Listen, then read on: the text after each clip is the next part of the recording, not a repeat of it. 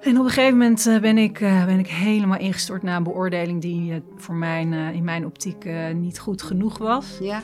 En, en dat was eigenlijk wel het mooiste cadeau wat ik heb gehad. Want daardoor, die manager heeft toen gezegd, jij gaat nu naar huis. En die nam, het, nam mij serieus. Ja. En, ehm, en ik ben naar huis gegaan en eigenlijk hoe langer ik thuis zat, hoe slechter het met me ging. En toen had ik eindelijk de ruimte om ja, alles wat ik gewoon... eh, ik heb een enorme wilskracht, ik ben ontzettend sterk, ik zet altijd door. En om me dan gewoon helemaal over te geven aan wat er eigenlijk was. En wat, er, wat ik nou eigenlijk voelde van binnen. En wat, wat, wat er gezien wilde worden in mij. Ja.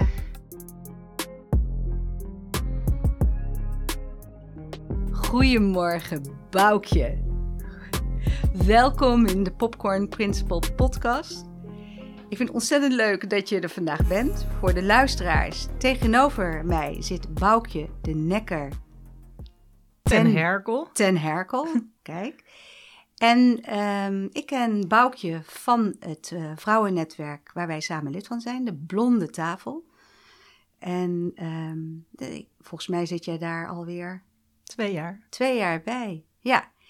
En ehm, ik vond het heel erg leuk om met Boukje in gesprek te gaan. Want Boukje heeft eh, vorig jaar besloten, iets meer dan een jaar geleden, om voor zichzelf te beginnen als ondernemer. Dus daar gaan we het zeker over hebben, Boukje. Dus hartstikke leuk dat je er bent. En eh, ja, mijn eerste vraag, en jij kent hem wel. Ik wil heel graag weten, hoe was jij als kind? Ja, nou Noella, dankjewel dat ik hier mag zitten. Ik vind het echt eh, heel leuk en ik voel me vereerd. Ehm, ja, hoe was ik als kind? Daar heb ik natuurlijk over nagedacht. Ehm, en ik, ehm, nou, ik was een heel vrij kind. Ik woonde op een eh, boerderij waar het heel vrij was. We hadden de koeien om ons heen, de schapen. eh, het waren niet onze schapen, maar was van de buren, van de boer. En eigenlijk kon en mocht alles bij ons. En ehm, nou, die vrijheid, eh, dat heeft mij wel eh, ja, gemaakt wie ik ben. Ehm, en verder was ik heel ondernemend. Eh, ik was ook best wel een wijs kind. Vooral ook heel gevoelig. Dus ik voelde alles heel goed aan. Mhm. En ik was ook wel een lastig kind. Voor mijn ouders dan. Ja, Want eh, ja, ik had vaak eh, heel veel boze buien. Ik zat niet lekker in mijn vel. En dat uitte zich in ja, wel negatief gedrag. En waar stond die boerderij, om even te beginnen? In Apkoude. In dus het was een eh, omgebouwde boerderij. Ja? Waar vroeger de, de koeien stonden. En die heeft mijn vader helemaal verbouwd tot een eh, woonhuis. Mijn ouders hebben dat gekocht toen Ja? ze gingen trouwen. En mijn vader is onwijs handig. Dus die eh, heeft dat project helemaal nou, op, op zich genomen. Ja, En die heeft daar elk boompje wat daar staat, heeft hij daar gebouwd of geplant. En, eh, en het, nou ja, het huis wat daar staat, heeft hij helemaal zo eh, gemaakt Ach, door zijn handen. Inmiddels is het een, een jetset huis geworden. Oké. dus het is wel even anders dan toen ik er woonde. Want het Ja. was toen gewoon een heel gezellig huis. Maar wel ja, met twee hectare grond eromheen. Kijk, Dus mijn moeder zat altijd in de tuin te werken. En eigenlijk was mijn vader ook altijd druk met allerlei klusjes. ja, En nou, we hadden een grote hooimeid waar alle feestjes plaatsvonden. En een riviertje waar we lekker konden zwemmen in de zomer. En de kabelbaan. En later ook zelfs een tennisbaan. Dus Kijk. het was wel echt... eh, goed opgroeien. ja, het was goed opgroeien. En dat is ook iets waar ik, eh, wat mij best wel, eh, waar ik last van heb gehad. Omdat het plaatje er ogenschijnlijk zo goed uitzag. Ja, Eh, terwijl ik als kind dus zo ongelukkig was. ja, En dat ging elke keer zo mis in mijn hoofd. Dan voelde ik me zo ondankbaar. En dan dacht ik, ja, maar ik kan alles. Ik mag alles. We hebben alles. ja. En toch voel ik me zo ja, ongelukkig. Ja, want wat voor een gedrag eh uitte jij dan? In, eh, dat je zei dat je een moeilijk kind was. Eh, nou ja, mijn ouders noemden het verwend. Ja, Ehm, en nou ja, dat, dat, dat is het dus totaal niet. Want ik was juist heel behoeftig gewoon om gezien te worden. ja, Ehm, en wat het gedrag was, was dat ik... he- ik was heel erg gesloten. Dus ik had allemaal muurtjes om me heen gebouwd. ja, Ehm, nou, ik, ik vond het niet fijn als er, als er geknuffeld met me werd. Ik hield heel erg afstand tot mijn ouders. ja. Ehm, ik, eh, Had nou je nog broers en zussen? Ja, ik had een broertje. Oké, En ehm, ja, ik, ik, ik was gewoon heel vaak heel boos, heel gefrustreerd ja, en heel moe ook. Ehm, en ik, ja, ik uitte mijn irritatie heel erg tegen mijn moeder. Dus mijn moeder had het niet heel makkelijk met mij. Ja. Ik, uh, ik, en dat was al vanaf jonge leeftijd? Ja. Dat is niet dat je zegt de puberteit? Uh... Nee, dat begon echt al best wel jong. Dat okay. ik uh, echt, ja, haar... Mijn moeder was heel onrustig. Ja. En, uh, en ik, ik kon haar, ja, ik voelde als kind voelde ik gewoon alles wat zij voelde. Ja. Dus ik was gewoon vanaf jongs af aan al bezig om haar gelukkig te maken. Ja. Maar ik voelde ondertussen ook haar zorgen en haar verdriet en haar pijn. Ja. En daar ging ik zo onder gebukt dat ik mezelf kwijtraakte. Ik Ja. wist gewoon niet meer zo goed wie ik nou was. En ik ging al vanaf jongs af aan daardoor in een overleving. Ja. Dat ik dacht van, ja, jemig, eh, wat heb ik toch eigenlijk... Ja, dat kan ik nu zeggen, maar wat heb ik toch veel te dragen als kind? Maar op dat moment had ik geen idee. Ik wist alleen dat ik behangen was met emoties, ook van anderen en van mezelf. En dat ik gewoon niet zo goed wist wat ik ermee aan moest. En dat uitte zich dan in ja, best wel negatief gedrag. Ja. Dus aan de buitenkant een, een plaatje van een, een, een fijn gezin op een, op een mooie woonplek eh, in het groen Ja. en met van alles eh, tot je beschikking. Maar van binnen dus eigenlijk heel veel onrust, ja, nare emoties. Ja, heel zwaar was Ja. het. Heel, eh, ik weet ook echt, eh, elke ochtend als ik opstond, en dan had ik weer ook hele heftige dromen gehad. Ja, En dan dacht ik weer van, jemig, moet ik weer een hele dag eh, Ja. doorkomen? En dat echt van jongs af aan. Dus dat is ja, best wel verdrietig. ja, dat kan ik me heel erg goed voorstellen. Want wat betekende dat toen jij dus verder opgroeide thuis? Dat, dat er vaak ruzie was? Of... Nee, dus dat maakt het weer zo lastig. Dat er niet dus ergens een vinger op de zere plek eh, is te leggen. Ja, Eh, want mijn ouders hadden eigenlijk best wel goed huwelijk. ja, Ehm, nou, ze zijn wel, eh, toen ik 18 was, gingen ze wel uit elkaar. ja, Ehm, nou ja, en daar, daar heb ik wel als, als kind heel erg onder geleden, omdat ik toen nog meer ging zorgen voor mijn ouders. Ik werd Ja. mediator. Nou, mijn moeder was heel verdrietig, want die voelde zich niet goed behandeld. Financieel ook niet. Dus ik ging echt tussen mijn ouders die gesprekken voeren. En nou, dat was echt helemaal verschrikkelijk. ja. Dus dat, ehm, wat was eigenlijk je vraag? Nou ja, hoe dat, dat zich uitte dus in die, in die periode toen je opgroeide. Dus ehm, naarmate je ouder werd. Ja, nou ja, dus het werd eigenlijk steeds, steeds erger. En Ja. eh, gelukkig als je ouder wordt, kan je het huis ontvluchten. Ehm, en eh, dus ik was heel blij. eh, ik was op mijn 17 al klaar met mijn middelbare school. Ja. Ik heb mijn VWO afgerond. En nou, dat vind ik dan wel weer heel mooi aan mijn ouders. Die zeiden, joh, ga, de, ga de wereld verkennen, Ja. ga Spaans leren. Dus ik ben heerlijk vier maanden naar Spanje gegaan, naar Granada, om Spaans te leren. Mooie plek, Dat was echt Ja. fantastisch, maar ik vond het toch een beetje saai. Het was niet avontuurlijk genoeg. Ja, En toen ben ik met een vriendinnetje die ik daar ontmoette, ben ik naar Ecuador gegaan. kijk. En, eh, en dat is wel heel bijzonder, want mijn ouders zeiden van, eh, joh, eh, wij kennen iemand die daar is geweest, superleuk, ga daar naartoe. Ja. Terwijl ik nu denk van, nou, ik weet niet of ik mijn kinderen zo snel naar Ecuador zou Want je was op dat moment nog steeds 17 of inmiddels net 18? Nee, toen was ik 17. Ja, Ja, dus, nou, ja, nee, toen was ik inderdaad net 18, want ik was in Spanje toen ik 17 was. Toen was ik Ja. 18.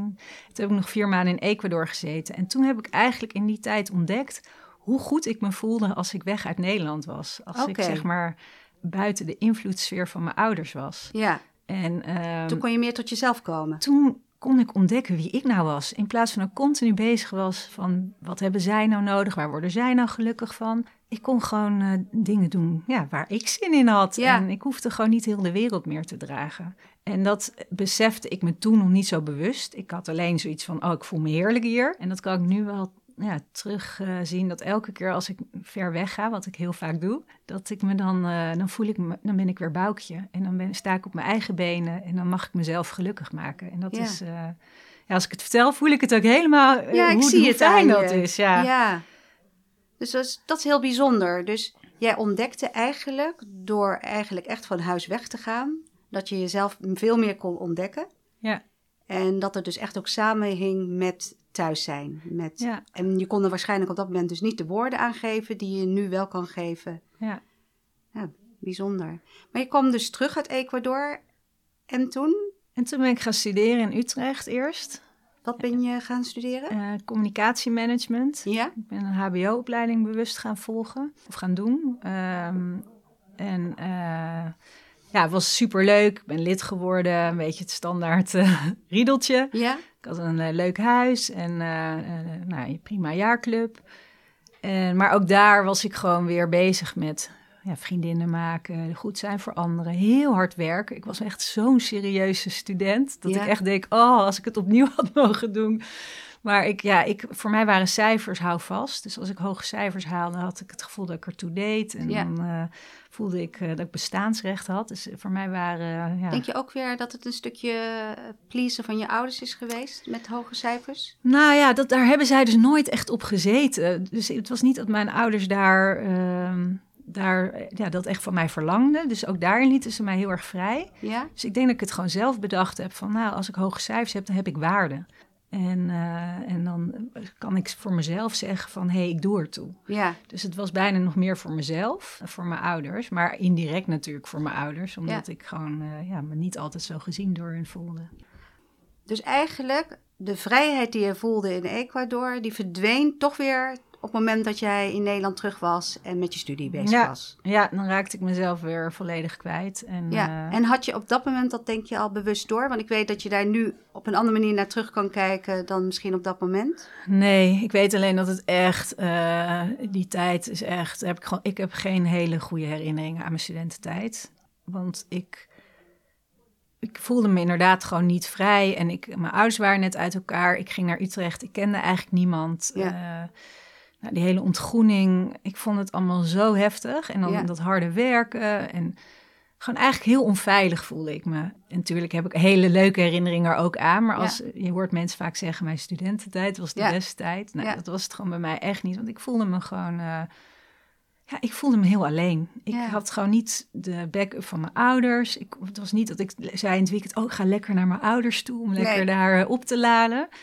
Het was gewoon heel eenzaam. En Ja. eh, nou, gelukkig had ik wel altijd vriendjes die eh, dan eh, die rol overnamen. Dus daar eh, kon ik dan wel als steunpilaar... had ik daar wel heel veel steun aan en warmte en liefde. Maar verder was het gewoon heel alleen. Ja, eenzaam. En na die periode van je studie, wat ben je toen gaan doen?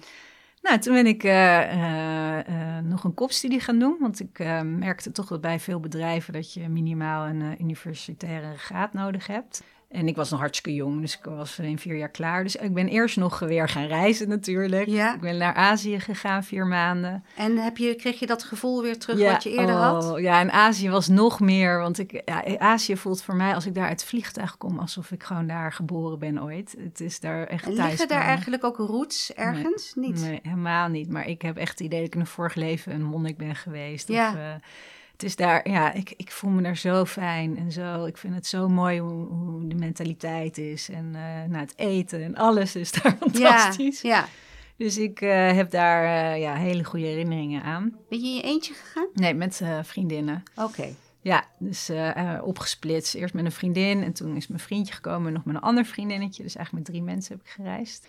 En, en toen kwam ik terug en toen ben ik ehm, eh, beleid, communicatie, organisatie gaan studeren aan de VU. Ja? Twee jaar. En eh, nou, dat was echt te gek. Dat was wel een eh, hele goede tijd. Want Wat toen... was daar anders? Ja, dat is een goede vraag. Eh, ik woonde in Amsterdam, waar ik me sowieso eh, fijner en meer thuis voelde. Eh, Ja. ik, nou, ik woonde op de Spuistraat. Echt, ik, ik voelde me Kijk. vrouw van, ja, de van de stad. van de stad. En ik had een heel leuk groepje meiden waar we heel veel lol mee hadden. Het was, ja, ik weet het wel, het voelde een beetje als een nieuwe start. Oké. Omdat ik toen naar Utrecht ging, mijn moeder zette me af bij de ontgroening. En ongeveer toen vertelde ze me dat mijn ouders uit elkaar gingen. Dus het was allemaal daar heel beladen. Ja, En ik had echt het gevoel dat ik daar een deur dicht had gedaan en in Amsterdam weer eh, opnieuw kon beginnen. oké. En eh, nou, dat was echt fantastisch. Dus daar heb ik twee jaar heel erg... Dus dat eh, gedeelte van je studententijd heb je die heb ik beter inge- heb ik ingehaald, inderdaad. Wat fijn. Ja, en toen ben ik bij Heineken terechtgekomen. Dat was ook wel heel bijzonder. Want, Als trainee. als trainee, ja. Ik was eigenlijk mijn eerste sollicitatie. Het grappige is dat ik daar toen gesolliciteerd had, ook voor zo'n business course. Ja. Toen mocht ik niet eens op gesprek komen. dus ik dacht, nou, Heineken is kansloos voor mij. Ja. Maar waar een wil is, is een weg. En Ja. ik geloof ook dat het universum je soms eh, helpt. En toen heb ik eh, eh, een meisje uit mijn hockeyteam, had ik bardienst mee met de hockey. En Ja. eh, ik vertelde dat ik zo graag bij Heineken wilde werken. En toen zei ze, nou, wij doen de recruitment voor Heineken. Ik ga je wel voordragen. En toen ben ik via een recruitmentbureau uiteindelijk wel daar terechtgekomen. Wat gaaf. En op Wat gesprek. trok je aan in Heineken, behalve dan natuurlijk het, Ja, het product? ja, nou ja, bij mij was, ehm, omdat ik dus zo, ja, eh, zo'n wereldreiziger eigenlijk ben, een Ja. wereldmens. En ik vond dat gewoon zo gaaf, dat echt in elk klein gehucht waar je kwam, dat er dan toch Heineken in die koelkast stond. Ja. En ik had gewoon een droom, ook in het kader van het geluk eh, eh, ver weg uit Nederland vinden, Ja. dat ik gewoon een keer een country manager ergens op een gave bestemming en dat ik daar lekker mijn eigen leven zou hebben en dat ik ja, met allemaal plezier in mijn ondernemerschap en eh, eh, eh, ja, het avontuur kon aangaan. Ja. Want het was echt was het alleen maar Heineken waar je hebt gesolliciteerd? Ja. Want dat was gewoon voor jou heel helder. En gingen er ook veel mensen van jouw studie dan naartoe? Eh, nou, ik kende wel veel mensen, maar eigenlijk ken ik vooral mensen die werden afgewezen. Ja. Dus het was ook bij mij, ik heb nooit in een bestuur gezeten, nooit in een commissie. Wilde ik altijd wel, maar Ja. nou ja, het eh, eh, ja, kwam er niet van. En ik was ook niet echt een kroegtijger, hoor, dus ik begrijp het ook wel. Ja, ja. Maar ja, nee, He- Heineken had ik voor ogen. En wel ook de relativering van nou, de kleine kans dat het lukt. Maar ja, ja het, eh, toch iets in mijn buik dacht van ja, nee, dit gaat gewoon lukken. En, Ja. eh, en, dat, en, En dat was ook geschiedde. zo. Ja, dat geschiedde. En dat, ik was zo trots dat ik daar, eh, nou ja, toch eh, de kans kreeg. En Ja. welke functie ging je daar doen? Nou, ik begon eh, ja, als eh, commercieel trainee ga je het eerste jaar op drie plekken. Dus Ja? ik begon bij Frumona, eh, trade marketing. En eh, daarna ben ik naar Mexico nog gegaan. Nou. Dat was ook echt een fantastische tijd. En eh, eh, uiteindelijk eh, marketing in Zoeterwoude gedaan voor brandbier. En mijn eerste functie was sales. Sales. Ja, en dat was wel heel grappig, want iedereen startte in marketing. Ja. En eh, nou ik wist ook niet beter dat ik dat zou doen. Ja. Maar op sales hadden ze iemand nodig. En ik heb vanuit Mexico gesolliciteerd en nou ja, ik werd aangenomen. Waar niet iedereen even blij mee was, want er waren natuurlijk mensen die al jaren daar op die functie aasten. En ik kwam als, eh, nou ja, laten we Als zeggen, relatief nieuwkomer. als een jonge hond kwam Ja. ik daar eh, binnen. En, eh, maar het leuke was dat ik, ehm, had, ja, ik was er ook echt wel goed in, in Ja. sales. Ja, ik vind het heel leuk om deals te sluiten en te onderhandelen. En, met wie was je dan deals aan het sluiten als sales ja, met manager? grote handels, die dan, ja, dus wel heel veel retail. En eh, eh, ja, ik, ik, ik, ik ben heel erg van de relatie. Dus Ja. ik, voor mij is het gewoon meer een spel en, eh, en heel erg op de... En ik heb gewoon een enorm hoge gunfactor. En dat helpt natuurlijk. Mhm. En nou ja, laten we ook eerlijk zijn, Heineken is natuurlijk ook een merk wat iedereen wel wil hebben. Dus het was natuurlijk ook niet de allermoeilijkste sales. die, Nee. maar goed, het was wel, ging vaak over heel veel geld. En nou ja, ik vond het altijd wel een leuk spel om dat, om dat te doen. Dus, Leuk. eh, ja, En hoe lang heb je dat uiteindelijk gedaan? dat heb ik twee jaar gedaan. Ja? En toen eh, eh, heb ik, ben ik overgestapt naar marketing. En toen heb ik eigenlijk mijn droombaan gehad. Oké. En dat was dat Heineken zag dat ze de vrouwen niet goed bereikten met hun producten. En ze wilden graag een product in, introduceren wat, nou ja, wat meer voor de vrouwen gericht was. Ja. En dat project dat mocht ik, heb ik overgenomen van een ander meisje die al een hele goede baas had gezet. En ik heb uiteindelijk eh ja, Jills in de markt gezet. Wauw. Ja, dus ik ben de moeder van Jills. Wat En, leuk. eh, nou, dat was, dat was zo leuk. Ik heb om- het nog nooit gedronken overigens hoor, maar eh, ik ken het wel natuurlijk. Ja, nou ja, het is, wat ik er zo gaaf aan vond, is dat Heineken heeft natuurlijk gewoon zoveel merken die gewoon al zoveel jaren bestaan. En, Ja. en waar je vaak maar kleine dingetjes aan kan veranderen. Maar dit was er gewoon nog niet. Dus ik mocht helemaal van scratch af aan, mocht ik gewoon iets gaan realiseren in een bedrijf waar ja, vooral ook heel veel mannen werkten. Ja. Dus ik had best wel mijn eigen ruimte daarvoor. En, en, en toen ontdekte ik ook hoe leuk ik het vond, vind om te ondernemen. Ja. Dus ja, want eigenlijk was je aan het ondernemen binnen Heineken. Binnen Heineken, ja. Ja, weet je, ik vind ondernemen is... Als je echt onderneemt, heb je geen geld Ja. en heb je niks. Ja. Dat, is de, dat heb ik daarna in mijn volgende Draag je alle risico's zelf? Ja. Dus het was luxe ondernemen, maar het was wel ondernemerschap... omdat je gewoon, eh, omdat nog niks stond en nog niks bestond. Ja. En eh, nou ja, dat was... Ja, ik vond dat gewoon heel uniek. En ik ben ook trots op dat het eh, nog steeds in de schappen staat. Ik vind het wel leuk dat je vertelt over, over Jills. Want ik kan me nog herinneren, een, een oud marketingmanager bij Unilever. Die zei dat hij in de tijd dat hij daar werkte, dat bijvoorbeeld SIF, daar kon hij dan niks aan veranderen. Want dat was hè, een, een groot merk en eh dat moest eh, bij wijze van spreken tig marktonderzoeken Ja. voordat je een heel klein dingetje op de verpakking of wat dan ook ging Ja. veranderen. Maar wc-blokjes van Glorix waren helemaal niet zo groot. En daar mocht hij gewoon op losgaan. Dat was, bestond natuurlijk wel, maar daar ja. kon hij veel meer zijn creativiteit eh, mee kwijt. Ja, nou ja, dat is. eh, Ja. kan me voor... En dat geeft uiteindelijk je voldoening. Ja, Want net dat kleine puntje op de i. ja. En zo heb ik later bij Brandbier, heb ik het he heb ik, nou, heb ik niet alleen gedaan, maar met een team hebben we het hele merk re- geredesigned. Nou, en brand ging gewoon helemaal niet goed, dus daar kregen we ook carte blanche. En dan zie je wat de impact is als je een merk een ander smoel geeft, wat wel aansprekend is. ja.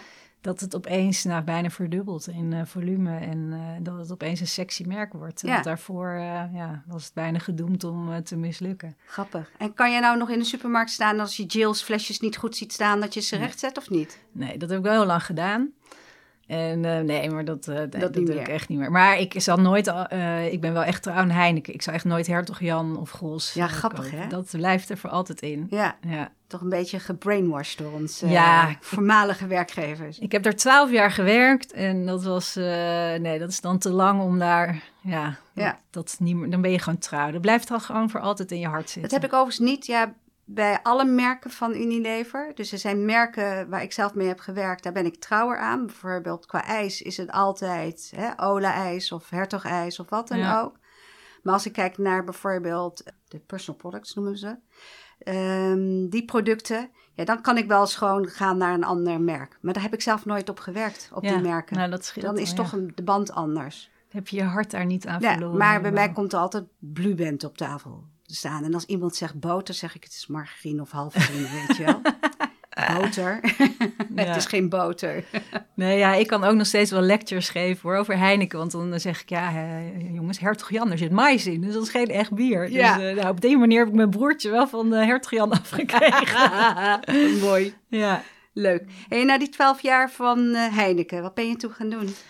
Nou ja, daar is nog wel een belangrijke periode intussen geweest. Want ik heb een best wel heftige burn-out gehad bij Heineken. Oké. En dat heeft eigenlijk te maken met het begin van ons gesprek dat ik eh, eh, ja, mezelf gewoon kwijtraakte. Ja. Ik, eh, Heineken is ook best wel een hard bedrijf en er werken hele slimme mensen waar, nou ja, waar je het gevoel van hebt dat je heel hard moet, je best moet doen om je te laten zien. Ja.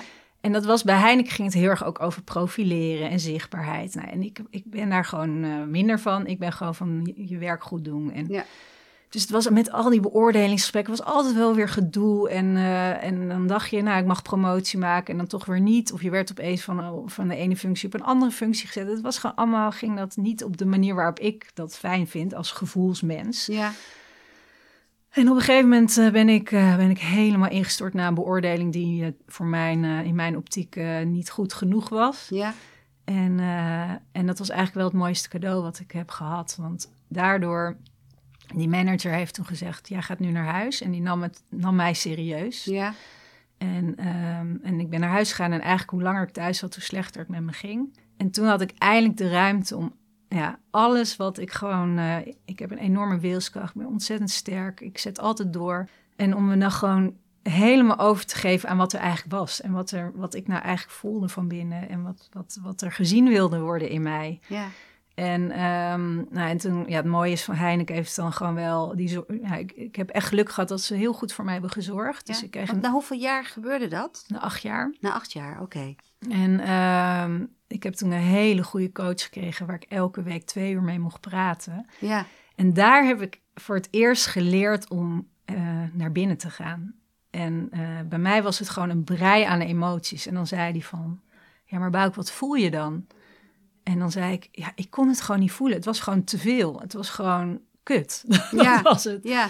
Maar ik kon gewoon niet zeggen, hey, ik ben nu boos of ik ben verdrietig.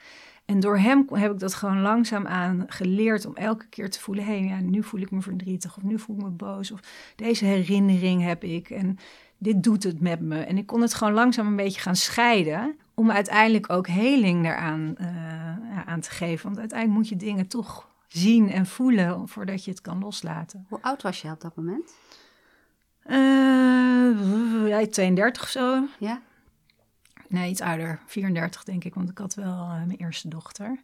Oké. Ja, en ehm, nou ja, dus dat was voor mij eh, een enorme leerschool om te ontdekken wie ik nou was. Ja.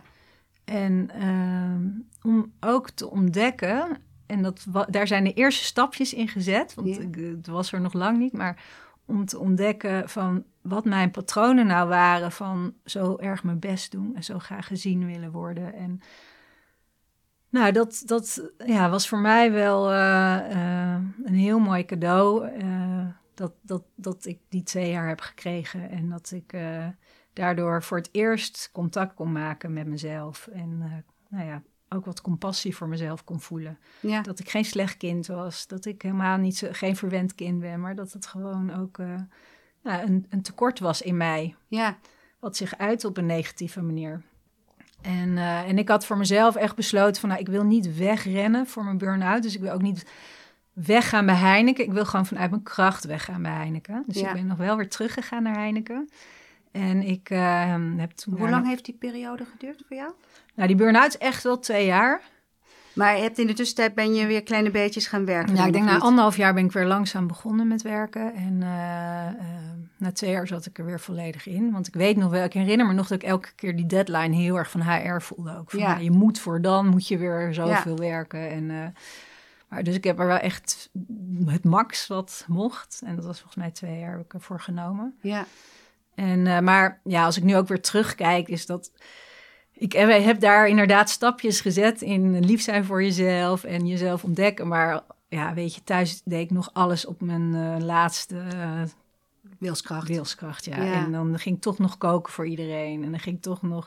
Ik vond het nog steeds heel lastig om hulp te vragen, ook bij mijn partner. Om echt te zeggen, jongens, ik laat alles los. Ik kon het, dat lukte mij ook zelf niet om het Nee. echt los te laten. Dus was een stapje. Dus daarom, ik, na die twee jaar ben ik begonnen weer bij Heineken. Maar als ik heel eerlijk ben, is die burn-out nooit helemaal weg geweest. Die zat er gewoon nog voor een groot deel. Ja, en besefte je dat ook op het moment dat je weer terugging? Of Nou, ik voelde me al wel eens heel veel beter dan ik me ooit had gevoeld. Maar Ja. ik, ja, dus ik, en omdat ik me heel mijn leven gewoon zo zwaar heb gevoeld en eigenlijk altijd alles een overleving is geweest, ja, weet je ook niet zo goed wat normaal is. ja, Dus het voelde voor mij al heel veel beter. Nou, dat was Mhm. dus al genoeg.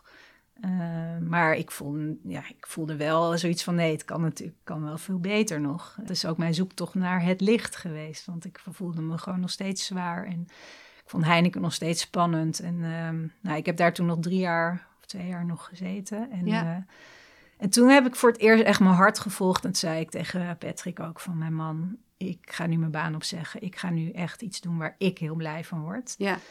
En, wist je op het moment dat je je baan opzij al wat je wilde gaan doen of nog niet? Nee, want dat was, eh, was ook een zoektocht. Ik zei, Ja. ik, ehm, eerst ging ik een beetje als vanuit solliciteren bij de grote bedrijven. Dus was weer mijn ego, toch een marketing manager of marketing director. Of, Ja. eh, Ja, dus ik heb bij een paar eh, bedrijven gesolliciteerd. Nou, en elke keer net de laatste ronde toch niet. Ja. En toen voelde ik, had ik echt, voelde ik, nee Buik, je moet gewoon nu even niks willen. Even tot rust komen. Ja, En toen had ik, eh, ehm, in die periode voelde ik dat ik heel graag wat wilde doen voor kindercoaches. Eh, ik wilde, eh, ik geloof gewoon namelijk heel erg, omdat ik zelf als kind zo ongelukkig was, dat als je een goede kindercoach hebt als kind, dat daar Ja. heel veel steun uitgehaald kan worden. ja. Maar ik zag dat al die kindercoaches allemaal zo strukkelden en allemaal zo een beetje heel erg vanuit Want je goede- wilde niet zelf kindercoach worden. Nee, ik wilde ze gaan helpen. Ik dacht, ik ben heel commercieel Ja, ik ga ze helpen om hun meer in hun kracht te zetten. En ik ga ze helpen om... eh, meer te gaan ondernemen. meer te gaan ondernemen. Eigenlijk een beetje wat jij doet. Ja? Alleen dan specifiek voor kindercoaches. Wat bijzonder. Ja, grappig hè? Ja, Dat, ze, dat ze meer, ja, eh, ook gewoon meer geld ervoor kunnen vragen. Ja. En dat ze, dat ze zichtbaar mogen worden. En dat het allemaal niet is vanuit een goeddoenerij. Maar dat het gewoon, dat je je, je vak serieus neemt. ja, en waarmee jij dan ook wil dat meer kindercoaches dus kinderen kunnen bereiken. Ja. Die daardoor ook, nou ja, meer gelukkig kunnen opgroeien. Ja, dat het wat toegankelijker wordt. Ik Ja. zeg wel eens van, joh, eh, we doen eh, wel elk jaar die APK voor de auto. Ja, Maar ik geloof er zo in dat, eh, nou ja, sowieso als ouders en in je relatie, nou ja, je- als wij allemaal wat vaker die APK zouden doen. ik doe ook regelmatig een APK'tje. Dan zeg ik tegen Marije, ik heb een APK'tje nodig, kunnen we afspreken. Ja, Ja, nou dat is, ik denk en er hoeft dat, er niks groots te nee, zijn. Het is maar gewoon dat het heel fijn is even om, om eventjes gewoon te gaan reflecteren met iemand anders. Die op een andere manier weer naar, je, naar jou en je struggles kan kijken. Dat vind ik heerlijk. Ja, ik, je groeit er gewoon door als Ja. mens. En het maakt het leven ook interessanter, dat Ja. sowieso. Maar ook in je relatie. Ik denk dat er heel veel eh, hu- huwelijken gered kunnen worden als ze gewoon drie keer per jaar eh, een gesprek aangaan. Ja, Een echt gesprek. Een echt gesprek. Dat je elkaar echt hoort. En dat je echt eens eh, weet van wat speelt er nou bij die ander. En Ja. dat helpt vaak om daar een objectief iemand bij te hebben. Ja. En dat je toch vaak in je patronen weer eh, valt. En die niet meer herkent van jezelf. Ja. Maar goed, dus ik Jij zou ging ook op zoek aan- naar de kindercoaches. Ja, vertel. maar nou ja, dat is eigenlijk, eh, dat, zo heb ik ook Toekie ontmoet. Ja, leuk. Ehm, want we gingen, wilden dat ook samen dan gaan doen. Maar opeens, ehm, nou ja, ik weet niet eens meer wat er gebeurd is, maar toen, toen werd het idee weer in de ijskast gezet. Oké. En toen eh, dacht ik van, nee, oh ja, ik weet het weer. Toen kwam er een baan langs waarvan ik dacht, ja, dit is toch wel echt een eh, droombaan. En dat was eh, voor Return to Sender. Return to Sender zocht een, market, of een, mark- een managing director. Ja. En ze, waren, ze moesten weer helemaal van nul beginnen, want de samenwerking met HEMA was gestopt. Ja. En, ehm, Want vertel ja, heel veel kort wat, wat is Return Return Sender Sender? Dus ja, ik dacht... eh, Ik dat- weet het, maar het is wel... Ja, Return Sender is een stichting eh, door Katja Schuurman eh, opgericht. Ja? En ehm, wat wij doen is, wij helpen vrouwen in de armste regio's van de wereld om ze zelf redzaam te maken. Dus Ja. ook daarin zetten we vrouwen in hun Ben ik helemaal voor. Ja. Ja, en we gaan ze geen geld geven om ze afhankelijk te maken. Nee, ze maken de mooiste producten. En dat doen we dan in samenwerking met Nederlandse designers. En die verkopen wij hier. En op die manier ja, is iedereen blij. Ja. Jij blij met een mooi cadeau of een mooi eh, product in je huis. En die vrouwen zijn blij met eh, het geld wat ze krijgen... waarmee ze hun kinderen weer naar school kunnen laten gaan. Ja. Dus ja, een prachtig bedrijf. Alleen ehm, eh, zaten ze op dat moment eh, in zwaar weer. Want ze de- hadden dus altijd met de HEMA samengewerkt. De HEMA Ja. had het verkocht en dat hield op. En toen was er opeens niks meer. Dus iedereen... De grote afnemer die ze eigenlijk hadden gehad, die was in één keer ja, weggevallen. en toen Ja. was er gewoon geen eh, sales meer. Er was geen omzet meer. En eh, dus moest het, product, of het bedrijf moest weer opnieuw uitgevonden worden. En, nou, en dat leek mij zo leuk, omdat je en bezig bent met zingeving en met ondernemerschap. En eh, gewoon een, En veel in Azië waarschijnlijk. veel reizen. eh, ja, Ja. en dus het was gewoon op mijn lijf geschreven. En eh, nou, daar, die baan die kreeg ik. En nou ja, dat was echt, ja, daar was ik zo blij mee. Dat voelde ook echt goed. Dat was Ja. ook echt vanuit mijn hart weer. En nou, daar heb ik ook weer mijn ziel en zaligheid in gegeven. Want nog meer dan bij Heineken, omdat ik gewoon ja, zo graag die vrouwen wilde helpen. Dus je voelde je nog meer verbonden met eh, degene die je daarmee ondersteunde. Ja, Ja, dus niet zozeer de klant, maar met vooral de leveranciers in dit geval. ja, Ja, Ja, want bij Heineken was uiteindelijk het geld, daar ging het verder helemaal niet om of de omzet. Ja. Dat was, ja, dat was leuk als dat een beetje steeg, maar dat was, dat waren allemaal marginale dingen. Maar ja, hier maak je gewoon het verschil. ja, ja. Ja, dus ik heb daar, eh, ja, ik moest bij nul beginnen, dus ik moest heel bedrijf uit de grond eh, stampen. Ja. En, ehm, en ik heb dat, dat vond ik wel mooi, want ik heb dat echt gedaan vanuit mijn hart. Ik heb, ehm, kijk, bij Heineken moet het allemaal in stramine en structuren, maar ik heb bij Return to Sender heb ik heel erg mijn, mijn, mijn intuïtie gevolgd en mijn eigen wijsheid. ja, En het mooie is dat dingen dan gewoon op je pad komen. Ja. En dat er echt wonderbaarlijke dingen gebeuren. En als ik nu terugkijk wat ik in die drie jaar tijd heb neergezet, dan denk ik, als ik dat van tevoren had moeten bedenken, dan was ik denk ik heel hard weggerend. Want Ja. dan had, was dat gewoon, ja, dat ik dacht, dat kan niet. ja. Maar het kan gewoon wel als je maar vertrouwen hebt in jezelf. En als je maar ehm, ja, luistert naar je eigen impulsen. En ook gewoon soms hulp vraagt. En eh, En dat heb je in die periode nog beter leren doen? Want eigenlijk zeg je, hè, die coach bij Heineken, die hielp jou om meer te luisteren naar hè, de innerlijke bouwke. ja, En eh, daarna heb je even tijd, dus even te- in between jobs. ja, En eh, had je bedacht, ik ga eh, kindercoaches helpen. ja. Toen kwam dit op je pad. En hoe, hoe, hoe werkte dat dan voor jou? Om hè, die connectie meer met je intuïtie en dat wat je aan het doen was? Nou ja, dat, dat, dat, dat is inderdaad dus dat proces geweest dat dat steeds meer aandacht kreeg van eh, de innerlijke buikje. En wat voor stem heeft zij eigenlijk? En, ehm, en dat vond ik gewoon zo lastig bij Heineken, dat je dan soms gewoon voelde, ja, we moeten dit gewoon doen, dit is Ja. goed. En dat er dan gewoon, kon er door zoveel mensen weer overheen geplast worden en dan was het er niet meer. Ja. En het werd allemaal zo vanuit het hoofd, vanuit de ratio werden dingen beredeneerd. En, en dat vond ik altijd heel verwarrend. Dan had ik zo'n duidelijk gevoel. Dus dat gevoel, dat stopte ik elke keer weg. En ja, ik dacht van, ja, nu heb ik de ruimte om, om dat gevoel te kunnen Want daarin werd je gewoon gesteund ook door het stichtingsbestuur of door... Nou ja, daar pak je een leuk puntje. Ja? Want eh, ja en nee. Ehm, de, het bestuur, ik dacht inderdaad fijn, ik heb nu alle vrijheid. Ja. Ik heb geen, eh, niemand meer boven me, maar ja, je hebt nog steeds een bestuur boven je. En dat bestuur vond dat wel heel lastig. Want Ja. een bestuur wil gewoon zekerheid hebben en die wil gewoon eh, weten waar ze aan toe zijn. En die vonden dat wel een beetje ingewikkeld met een Boukje, die dan zei: Ja, maar ik voel dat dit werkt. En het, ik, eh, laten we hier vertrouwen in hebben. Ja. En eh, het komt goed. En dan dacht ze: Ja, maar wij willen gewoon een plan en we willen dit. En ehm, dus daar moest ik wel een beetje in schipperen. Oké. En ik merk ook dat ik mezelf daar ook af en toe wel weer in verloor. Omdat ik dan toch dingen moest doen waarvan ik zeker wist: van ja, dat klopt niet, voelt niet goed. Ja. En dat vond ik wel ingewikkeld. Eh, maar ik heb vooral me gefocust op de momenten dat ik mezelf wel helemaal kon laten gaan. En wel kon die flow kon volgen. En ook hoe personeel op mijn pad kwam. Het, het alles ons, ik heb eigenlijk nergens mijn best voor hoeven doen. Ja, je hebt het organisch kunnen laten ontstaan. Ja, Ja. ja. Maar je was nog wel een klein beetje dus een split personality in de zin van toch nog hè, het rationele gedeelte van het bedrijf, laat zeggen, eh, tevreden houden, zodat je je gang kon gaan aan de andere kant. ja, ja. En, dat, eh, en daarin verloor ik toch weer mezelf. Ja, Want ik ging toch weer heel erg mijn best doen om gezien te worden door dat bestuur. ja, En dus eigenlijk gewoon ja, de, de rode draad in mijn leven, wat weer naar boven ja. kwam. Want Een, ik een ging, oud eh, patroon wat eh, heel vast verankerd is. Het is een hele diepe groef bij mij. Ja. En ehm, ja, ik heb gewoon, ik wil heel graag gezien worden. En ik Ja. wil heel graag dat klopje op mijn schouders van Boukje goed gedaan. En hoe harder je dat wil, hoe minder je het gaat krijgen. Ja. Want je moet het uiteindelijk uit jezelf halen. Ja, Maar goed, zover was ik. Dat weet je dan wel, maar ja, dat voor elkaar krijgen, dat is. eh, Ja, dat zijn lastig. twee verschillende dingen. Ik herken het helemaal. Ja. Dus, eh, nou, en daar ben ik eigenlijk.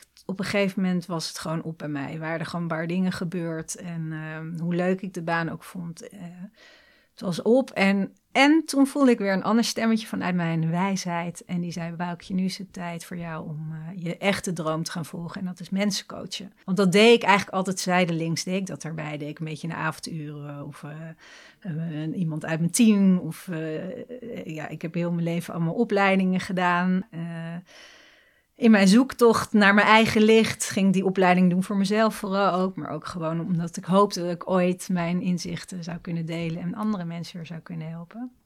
En, eh, En dat is nu wat je doet. en dat is nu wat ik doe, ja. Dus dat is een hele lange aan, eh, aanloop. Ja, aanloop naar het ondernemerschap. Maar wel ook mooi om te horen. Dus dat de reden voor jouw persoonlijk ondernemerschap je eigen zoektocht is Ja. geweest. Ja.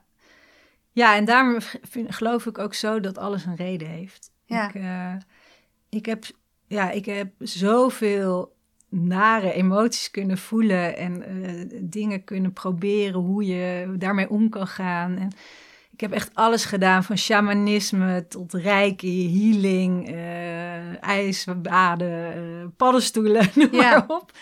En ja, en, en ik heb daar zoveel van geleerd dat, ehm, ja, dat dat dus heel mooi is dat je dat nu kan, weer kan brengen naar andere mensen. Maar vertel, wat, wat doe je nu als ondernemer? Want je bent eind 2019 volgens mij gestopt Ja, bij Return to Sender. ja. En toen eigenlijk in het begin van 2020 je bedrijf opgestart.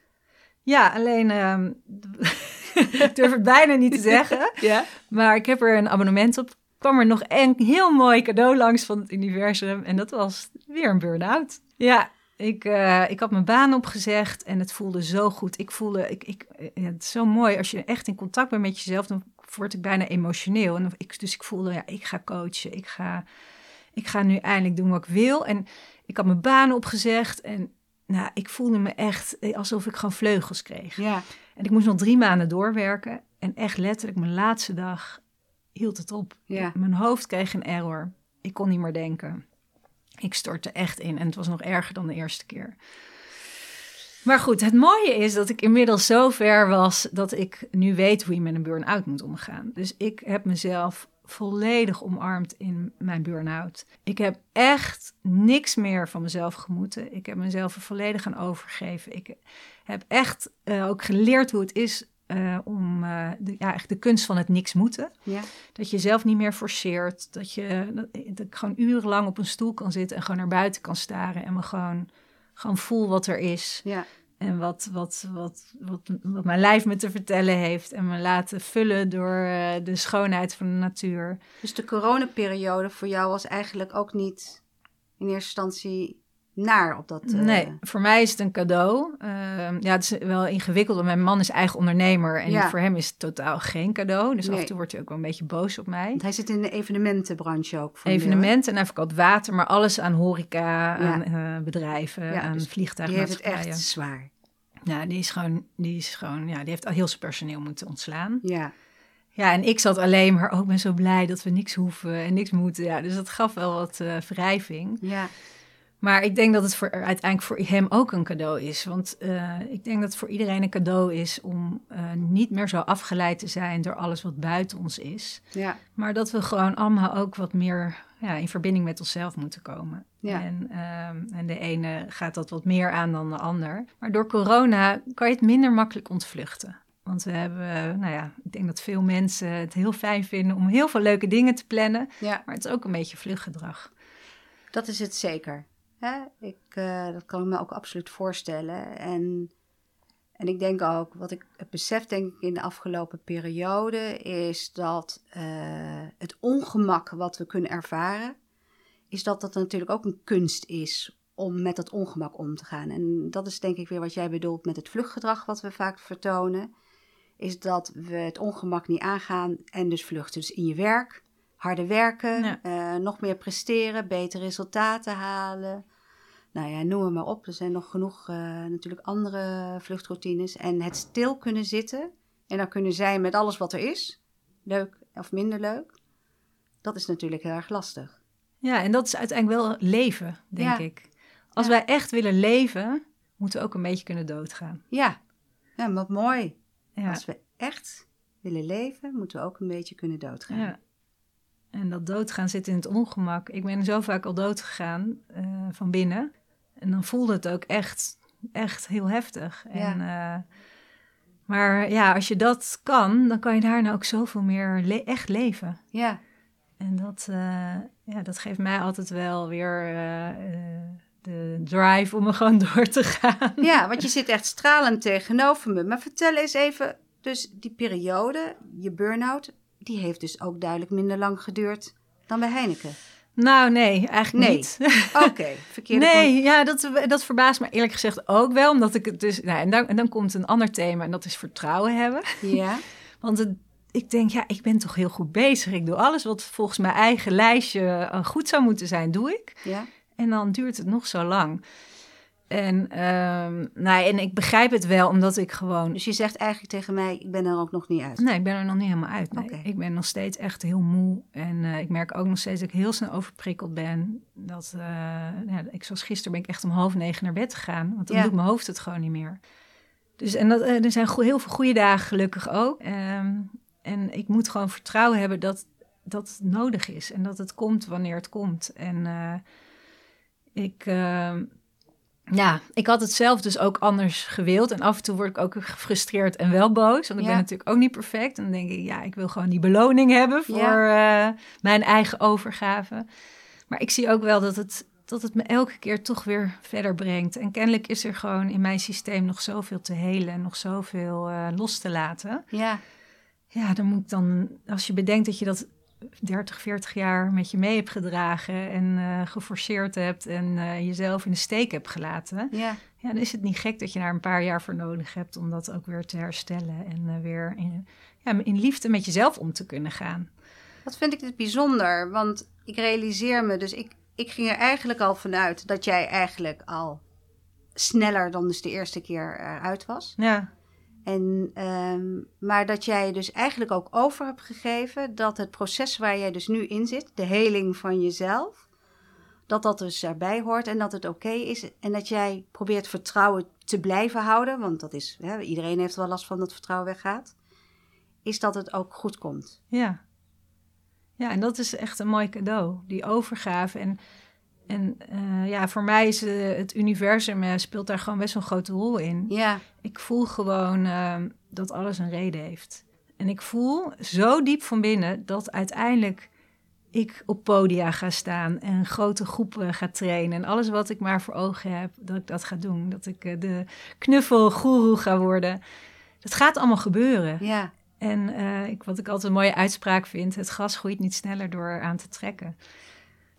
ook zo mooi. Ja, dat is ook wel echt mijn lijfspreuk, omdat ik gewoon zo ongeduldig ben en altijd alles zo op wilskracht heb gedaan. Ja. En dan zegt mijn man van ja, Bouw, ik ga dan ook wat meer dit doen of wat meer dat doen. En dan zeg ik nee, ik ga het niet forceren. Ik ga gewoon echt mijn impulsen volgen. Ik heb heel mijn leven alles geforceerd en gemanifesteerd. Ja. Maar ik wil gewoon nu trouw zijn aan die bultjes in mijn buik die op een gegeven moment zeggen: Oh, ik heb nu echt zin om dit te doen. En zo is nu ook mijn boek ontstaan. Want opeens voelde ik in mijn buik bubbeltjes van: Ik ga een boek schrijven. En in een, van de een op de andere dag ging ik een boek schrijven. Geweldig. Dus zo, zo ontstaan de dingen. En dan komen er allemaal cadeautjes. Ja, ik had het boek ook van tevoren niet kunnen bedenken. Maar het was kennelijk nu de tijd ja. om dat te gaan doen. Een boek werkt helend. Een boek is de mooiste puzzel die je kan leggen van je eigen leven. En het, ja. jij weet het ook, want jij hebt natuurlijk ook gewoon je ziel en zaligheid in een fantastisch boek gelegd. Ja. Maar het is voor mij uh, ook echt, ja, weet je, al gaat het, uh, schrijf ik het alleen voor mijn vrienden. Het, is, uh, het heeft zoveel heling gebracht, ook met mijn ouders. En mijn inzichten en compassie voor mezelf. Dat je gewoon, ja, dat, dat, dat, dat vind ik gewoon eigenlijk het meest interessante. Waarom we het zo moeilijk vinden om liefdevol met onszelf om te gaan. Ja. Want uiteindelijk ben ik mijn eigen grootste vijand. Ik ben degene die elke keer mezelf met dat destructieve stemmetje zegt: Ik ben niks waard, ik ben Ja. niet goed. Ja. Waar doe je het allemaal voor? Ja. Nou ja, anyway, al, al die, die vervelende dingen waar je niks aan hebt. Want ik geloof dat we allemaal volmaakt zijn. En wij kunnen alleen kiezen of wij kiezen voor die volmaaktheid, of we daar naar willen kijken, of dat we naar dat gedrag willen kijken, wat zeg maar voortkomt uit onze gewonde delen. Want we doen soms dingen wat we niet uit luxe doen, maar dat doen we omdat we ergens pijn hebben ervaren en dan hebben we een bepaald gedrag aan verbonden. Ik vind het wel mooi. Ik heb een eh, anderhalf jaar geleden een training gevolgd van Nick Askew. Hij maakt soul biographies. Dat zijn hele mooie zwart-wit portretten waarbij je eigenlijk stil voor de camera zit. En dat hij gewoon heel lang kan wachten totdat uiteindelijk, wat hij zegt, de ziel spreekt. En een van zijn eh, gevleugelde uitspraken is: No one needs fixing. Weet je wel, it's okay. En dat vond ik ook echt een soort van eh, openbaring. Want voor mij betekent, jij hebt het over iedereen is volmaakt. Maar volmaakt betekent dus ook dat er gewoon eh, scheurtjes kunnen zijn. Hè, dat er een, een donkere kant eh, die ook bij je hoort, er Ja. ook bij hoort. En dat bedoel jij waarschijnlijk ook met volmaakt volmaakt, zijn. ja. ja. We zijn volmaakt. En, Want eh, volmaakt heeft natuurlijk in sommige gevallen eh, het idee dat het perfect moet zijn. Hè? Nee, de Instagram-wereld, zoals ik dat dan soms zo zie. Hè? eh, dat we vooral laten zien van kijk eens hoe goed en mooi en succesvol en weet ik het al niet meer ben. Nee, het heeft niks met perfectie te maken. Nee. Het heeft ermee te maken dat we onszelf kunnen omarmen en dat we gewoon kunnen zien dat we ons eigen licht kunnen zien. Ja, En inderdaad ons licht met ook de donkere kanten. Maar als wij. want er kan geen licht zijn zonder donker. Nee, Ja. through every crack shines de, Ja. de schijnt het meeste licht. Eh, Ja. Nou ja, dat is een mooie uitspraak van Rumi. Ehm, ik, eh, ja, ik, ik, daar, ik, dat heeft mij altijd op de been gehouden dat mijn de coach tegen mij zei, Boukje, de dapperste strijders hebben uiteindelijk het meeste licht eh, te brengen. Ja, En dat, ehm, nou ja, dat, dat licht, weet je, dat, dat, dat is gewoon een balans met Ja. donker en licht. En, maar wij hebben elke keer gewoon de keuze, gaan we ons focussen, navelstaren op dat donkere, of gaan we ons navelstaren op gewoon hoeveel licht we hebben. ja. En als we ons op dat licht kunnen focussen, dan verdwijnt die duisternis vanzelf. ja of hè, die duisternis, ik zie het wel, het is een onderdeel van ons. Hè? We- en dat, dat volledig kunnen omarmen, dat maakt waarschijnlijk weer, zoals jij dat noemt, dat dat licht er veel Ja, meer kan ja. Omdat het oké is. Ja, het is oké. Ja. Maar ook om de wereld om ons heen. Weet je, we kunnen altijd zo eh, boos op anderen, te, op anderen zijn. En we kunnen al- iedereen alles verwijten. Ja. Maar het, ja, als we gewoon bij ons eigen licht blijven en het licht van de ander. En alleen maar het als een les zien. Van wat heeft die ander mij te leren? En eh, dan zou er denk ik veel meer vrede op deze wereld zijn. Ja, mooi. Hey, maar vertel eens, wat wil jij met je onderneming bereiken? Wat wil jij doen? Hoe wil jij de mensen helpen? Ehm, nou ja, wat ehm, mijn, mijn grootste doel is om eh, mensen te helpen om hun eigen kern weer te ontdekken. Van Ja. wie zijn ze? En daarmee in hun eigen kracht te komen. En uh, ik ben ervan overtuigd dat... Dat, doe je in, dat wil je in één op één coaching? Ja, of doe je al in één op één eh, coaching? Ik, ik geef één op één coaching. Ja. Um, maar dat kan ook met trainingen, bij bedrijven. Ja. Um, nou, ik hoop dus ook met mijn boek mensen te kunnen inspireren. Ja. En wanneer is de geplande... Nee, dat heb, doe ik dus niet. Oh, goed, goed. Ik zat even te kijken, kijken of... Ook dat gaat in de flow. Maar ik heb wel... Ja, uh, ja het is wel het bijna af. Het is bijna af. En ik heb hele goede feedback erop gekregen. Dat het, uh, de basis echt goed is. Mooi. En nu laat ik die uitgever op mijn pad komen. Ja, mooi. Dus dat, daar heb, ik zie wel een heel leuke boekenfeestje voor me. Maar verder, verder heb ik nog geen data. Ja. Ja, en verder heb ik ook op podia gestaan met mijn verhaal. De kunst van het geven. Uh, dus het is gewoon heel divers eigenlijk wat ik doe. En ja. dat, ik zie het gewoon eigenlijk ook als een snoepwinkel. Van en gewoon, je doet geleide meditaties? Ja, op, via Zoom en via Clubhouse. Elke ja. maandag vrijdagochtend. Uh, voor iedereen die dat fijn vindt, geef ja. ik 20 minuten meditaties. Dus ik doe inderdaad gewoon heel veel verschillende dingen. En uh, dat uh, vind ik heel leuk. Maar ook. niks omdat het moet, maar omdat het oké okay is. Omdat het mag. Ja. En omdat ik het leuk vind. En omdat het, uh, nou ja, zoals ik net zei, het is gewoon een snoepwinkel. Dus ik doe alleen maar, ik word er blij van, het vervult me. Ja. En zodra ik denk van, oh ja, deze training bij dit bedrijf, oh ja, dit kost energie en dit past eigenlijk niet bij, maar jij kan er wel veel geld mee verdienen, ga ik het gewoon niet doen. Nou is natuurlijk waarschijnlijk, zullen sommigen denken, ja, is leuk, praten, weet je wel, dat je je tijd en dergelijke gunt. Hè? De huur moet betaald worden of de hypotheek ja. en hè, met de kinderen. De onderneming van jouw man uh, ligt enorm op zijn gat. Ja. Dus um, hoe werkt dat voor jullie thuis? Ja, dat is spannend. Dat, uh... ja, want sommige mensen denken, nou dan zal je wel een rijke vent hebben met dikke bankrekeningen als jij gewoon zo lekker doet. Maar ik weet hè, omdat Patrick het nu op dit moment ook heel zwaar is, is natuurlijk een heel andere situatie. Ja, nou ja, het, ik bedoel, er is wel genoeg geld, anders Ja. zou het gewoon niet hebben gekund. Ja. En eh, dus dat eh, weet ik ook, dat, en dat weet Patrick, dat als het zo meteen niet meer kan, dan Ja. ga ik desnoods wel weer ZZP'en of... eh, maar we kunnen het gewoon nu leiden, ook omdat we gewoon, ja, wat heb je nu nodig? Weet Ja. je, het is ook, we hebben geen dure vakanties. En eh, dan gaan we gewoon een weekje naar Ameland in plaats van eh, weer naar Thailand of Ja. eh, weet ik veel wat voor luxe reizen. Ehm, dus het moet kunnen, inderdaad. Kijk, Ja. als je echt, als je alleen bent en je hebt geen geld, ja, dan is het wel anders. Maar toch zou ik wel altijd iedereen willen eh, aanraden om toch zoveel mogelijk tijd te gaan doen, de dingen te gaan doen waar je echt blij van wordt. Want ik geloof gewoon dat de kans dat zich dat gaat manifesteren, ook in geld, veel groter is dan dat je jezelf weer kwijtraakt in een baan die je eigenlijk niet minder leuk vindt. Ben ik heel met je eens. Want hè, als ik vergelijk wat ik bij Unilever verdien ten opzichte wat ik in euro's verdien met mijn onderneming, dan is dat echt een groot verschil. Maar als ik niet naar euro's kijk, maar kijk naar de totale zingeving, het is het hele pakket, dan zeg Ja. ik dat is vele malen meer dan ik ooit heb verdiend bij Unilever. En ik heb geen slechte tijd gehad bij Unilever. Ik heb het heel goed gehad, leuke collega's, leuke dingen gedaan. Maar als ik het vergelijk, voel ik de rijkdom is nu zo vele malen groter dan dat hij zo was. Dus ik snap heel goed wat jij zegt. En ik denk ook, ehm, ja, weet je, toen ik begon met studeren was het ook die ene baan, de volgende promotie en noem maar op. Dat was een soort van, ja, flow of stroom waarin je terechtkomt en iedereen gaat daarin mee.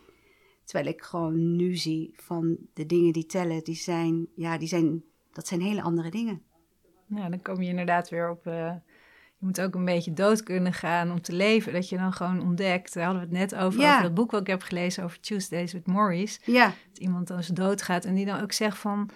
Waar gaat het nou uiteindelijk om in het leven? Ja. Dat je kan genieten van de natuur, dat je gezond bent, dat je kan rondrennen en dat je gewoon gelukkig bent. En, eh, en, dat, en dat vind ik dus heel mooi aan corona, dat, dat ons wel ook geholpen heeft om juist weer naar klein te gaan en om te beseffen van waar worden we nou gelukkig van. ja, Ehm, en, dat, eh, en dat is ook in je baan. Ik kan me ook voorstellen dat mensen door corona weer eens goed gaan nadenken. Hoe fijn en leuk vind ik mijn baan nou eigenlijk? ja. En, want het is zo, je, als je bedenkt hoeveel tijd je aan je, je besteedt aan die baan. Ja. Ik bedoel, dat is eh, ja, een heel groot deel van je leven. En het is zo zonde als je dat eh, doet in iets wat, je, wat jou niet eh, opbouwt. Nee. Ja. En er zijn zoveel banen waar je gewoon gelukkig van kan worden. Maar je moet, het is wel een weg. Het gaat allemaal niet vanzelf. Nee, en, en er zijn natuurlijk gewoon, laten we eerlijk zijn, altijd rekeningen die betaald moeten worden. Dus het is ook een balans tussen zorgen dat je voldoende inkomen genereert, waardoor je hè, je, laat zeggen, kan leven eh, op de manier die jij nodig Ja. hebt.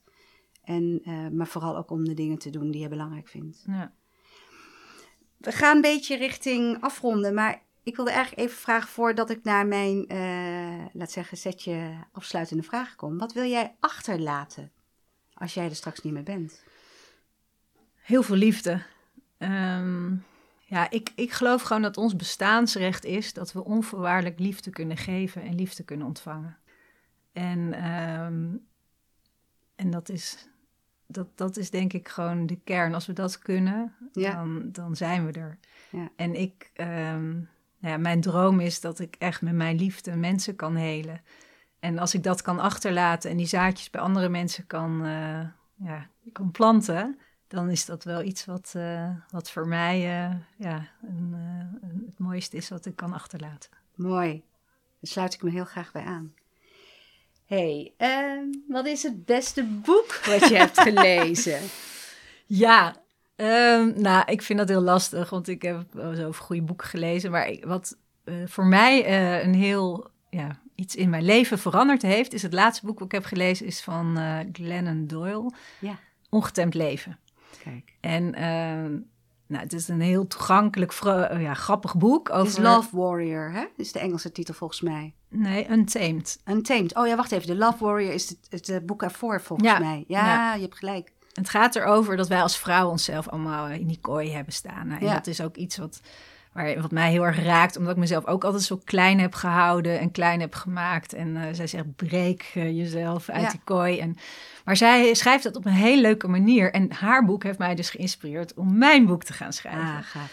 En, eh, en daarom is dat wel een boek wat bij mij een soort van eh, in mijn hart zit. Omdat ik dacht, denk van ja, jee, dat is toch wel heel fijn dat, eh, dat zij mij zo geïnspireerd heeft. Ja, Gewoon ook de wijze waarop ze schreef en ook met die, die grappen erin. En ik denk, oh ja, dat is wel heel leuk om een beetje, ja, al die zelfhulpboeken die allemaal zo serieus zijn, om die Ja. ook een beetje lekker nuchter en eh, met een grap eh, erdoorheen. eh. ik heb een keer een training van haar gedaan met Brene Brown.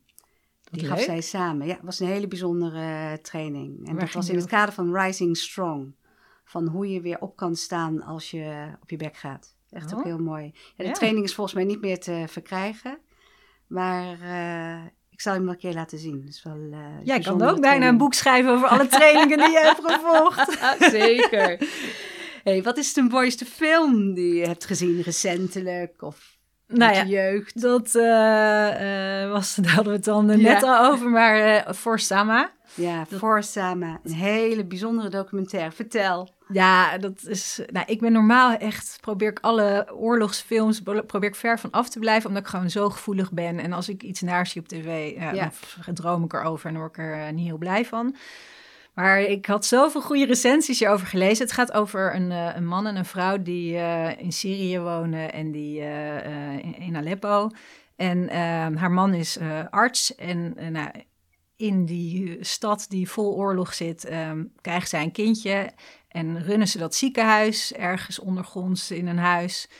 En eh, zij maakt overal films van. Dus zij eh, is is. 500 uur beeldmateriaal wat ze heeft gemaakt, heb ik begrepen. Ja, zij heeft nou, enorm veel. Overal alles wat ze heeft gezien en wat ze heeft meegemaakt. Dus alles filmde ze. Ook in dat ziekenhuis over bloed. Nou, het was Ja. echt best wel heftige beelden ook. Heftig. Wat mij heel erg raakt is dat ze op een gegeven moment de grens overgaan en weer terug moeten. En dat ze dan met dat kindje, dus Samma heet dat kindje, want deze documentaire is dus voor haar opgedragen. Ja, Dat ze dan daar rennen en nou, zoveel dapperheid en Ja. zo, ja, zo mooi hoe je in zo'n eh, doodse omgeving eigenlijk, zo gewelddadig, on, onveilige ook omgeving. liefde weer is, hè? Hm? Ook zoveel liefde dan ook weer is. zoveel liefde is. Hoe, Ja. zij, hoe, hoe liefdevol zij met die mensen omgaan. En ook gewoon iedereen helpt elkaar. En, ja, en dan zo'n kwetsbaar mooi meisje die daar dan Ja, ook gewoon bij. Ja, het klopt bijna niet. Het is weer bijna, bijna die duisternis en het licht, wat Ja. zo mooi samenkomt. En, Ja. En ook een, een scène dat er dus een, een vrouw krijgt een kind en dat kindje ademt niet. En dan, hoe ze dan, dan over, over dat kind, Ja. nou echt dat je denkt van, wat zijn ze met dat kind aan het doen? Ja. En dat na een minuut of twee of zo dat kind toch weer begint te ademen. Ja. En dat allemaal terwijl ze in die puinhoop zit en het licht uitgaat. En. Oh, nou, ik, ik, het geeft mij gewoon weer een heel mooi referentiepunt ook voor hoe gelukkig wij mogen zijn. Count your blessings. Hoe fantastisch het hier hebben. Ja. En, eh, en ook gewoon ja, dat de wereld gelukkig ook nog gevuld is met heel veel bijzondere mensen. Die heel veel moois Zeker brengen. weten. En ik had de film heb ik toevallig afgelopen zaterdag gekeken. En op aanraden van Marije. En je kan hem bij Cinetree kan je hem nog steeds eh, kijken. En voor de luisteraars die het nog niet hebben gezien, absoluut een aanrader. eh, indrukwekkende film over donkerte en licht. Maar vooral ook over heel veel liefde. Dus Ja. ik sluit me helemaal aan bij deze film. Wat is het lekkerste eten, Boukje? Ja, daar kan ik dus eh, geen antwoord op geven, want ik vind eten is voor mij gewoon altijd lekker. ik kan zo genieten van eten en mijn man die kijkt ook altijd weer als ik dan weer mijn bord vol schep, want hij eet veel minder dan ik. Ja. En, eh, ik, ja, ik maak eigenlijk van elke maaltijd een feestje. Met mijn Heerlijk. boterhammen tussen de middag eh, bedek ik dan ook weer met basilicum en Ja. tomaatjes. Maar ik vind gewoon Aziatisch, Thais eten, Indonesische rijsttafel, dat is wel... eh, als ik daar... eh, tijdens mijn reizen kom ik altijd wel zes kilo zwaarder terug. Want ik nam voor ontbijt green curry, voor de lunch green curry en dan nog een partij s'avonds. Oh, heerlijk. Dus dat is wel eh, heerlijk. En ik ben sinds kort, of sinds kort nou eigenlijk alweer twee jaar, eet ik geen vlees. Oké. Ehm, en, eh, maar heel af en toe kan ik mezelf dat gunnen. En dan is eh, gewoon het Nederlandse kostje, eh, een, of een Nederlands eigenlijk meer Frans, maar een eendenborstje met sinaasappelsaus. Dat is dan, vind ik dan wel echt voor mij uh, Ja, dan kan je er echt van genieten. echt, echt, daar kan ik dan extra van genieten die ene keer dat ik het wel eet. Mooi, lekker. En ik heb veel gasten al gehad. De, de Aziatische keuken, Indische rijsttafel. Toekie ook, hè? Ja. Ze zeiden wel, we gaan lekker met de Indische rijsttafel Ja, met elkaar. de eh, rollators. zaten- En de rollators, dus we hebben een mooi, eh, mooi voorland. Hey, wat is een bijzondere vakantie geweest? En ik heb er meerdere gehoord, maar welke vond je... Ja, ik heb inderdaad, ik heb zoveel gereisd al in mijn leven. Wij gingen zelfs toen, toen Maya en Zenne nog eh, drie maanden waren, gingen we al eh, in de rugzak. Eh, Dus dat was sowieso heel bijzonder, omdat je dan opeens heel veel contact ook krijgt met de lokale mensen. Ja, Maar ehm, nou, wat, wat mij wel, wat echt wel een reis is, wat mij bij is gebleven, is ehm, eh, India. Omdat India zo'n heftig land is Ja. qua kleuren en qua godsdienst, eh, ja, religie, eh, tempels. ehm, ja, dat, dat, was, dat, dat is een reis die, eh, die je gewoon niet snel meer vergeet. Om, en omdat ik, de- ik ging toen met mijn vriendin, toen net mijn relatie geëindigd was en ik met Patrick verder ging, ja. gingen we daar naartoe. En, nou ja, en dan dat, je- dat je dan in die tempeltjes zit met al die mensen om je heen. En ja, ik weet niet, dat, dat, dat, het zijn reizen waar je daarna eigenlijk weer van op vakantie moet, omdat het zo heftig en intens is, Ja. maar ook zo mooi. En als je het dan hebt over het, het leven, leven en het geluk pakken. Ja, ik, ik vind gewoon, als je ziet, die mensen hebben allemaal niks, maar Ja. ja, ze zien er wel altijd ogenschijnlijk in ieder geval Ja. blij uit. En ze, ja, ze zijn eh, met hun kleurrijke gewaden. Ja. En nou, ik vind het een heel interessant land. Je hebt waarschijnlijk ook de film Lyon gezien, Ja. Lion. Nou, die zou eh, op nummer Ja. twee staan voor mij. Ja, ook dat een is echt hele mooie echt, film. Ook van Cinetree. Ja. Ik ben helemaal Cinetree fan. Dus Ja. eh, ik zou zeggen, allemaal lid worden van Cinetree. Doen we. voor de mooie films. Hey, en dan de laatste. Wie is jouw rolmodel? Of rolmodellen?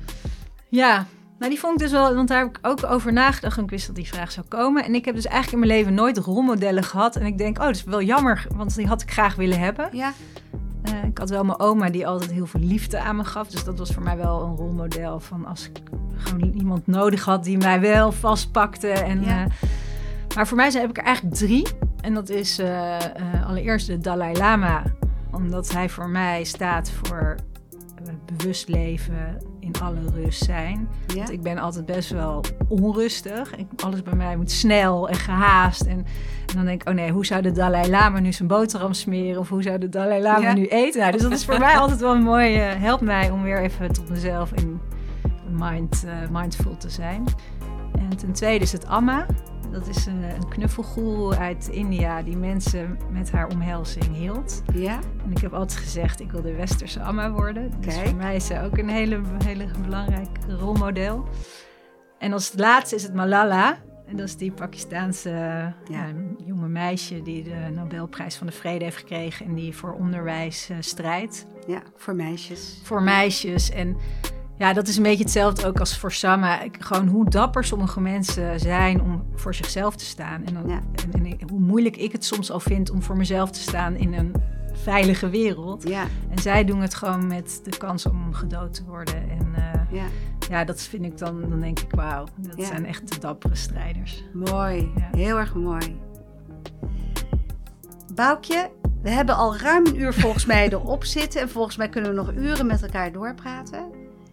Ik vind het ontzettend mooi om te horen jouw verhaal, jouw zoektocht naar het licht, naar de liefde in jezelf. En om dat volledig te kunnen omarmen.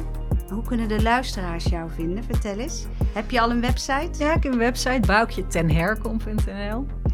En eh, verder via LinkedIn. En ben je nog ergens anders actief? Instagram? Of, eh, Instagram ben ik actief, Facebook. eh, En op Clubhouse kunnen ze Clubhouse, ja, Boukje Ja. ten Herkel. Ja, dus dan kun je de meditaties meegaan. meedoen. Ja. Ja. En nou, iedereen is welkom, dus ik hoop jullie allemaal terug te zien. Nou, hartstikke leuk.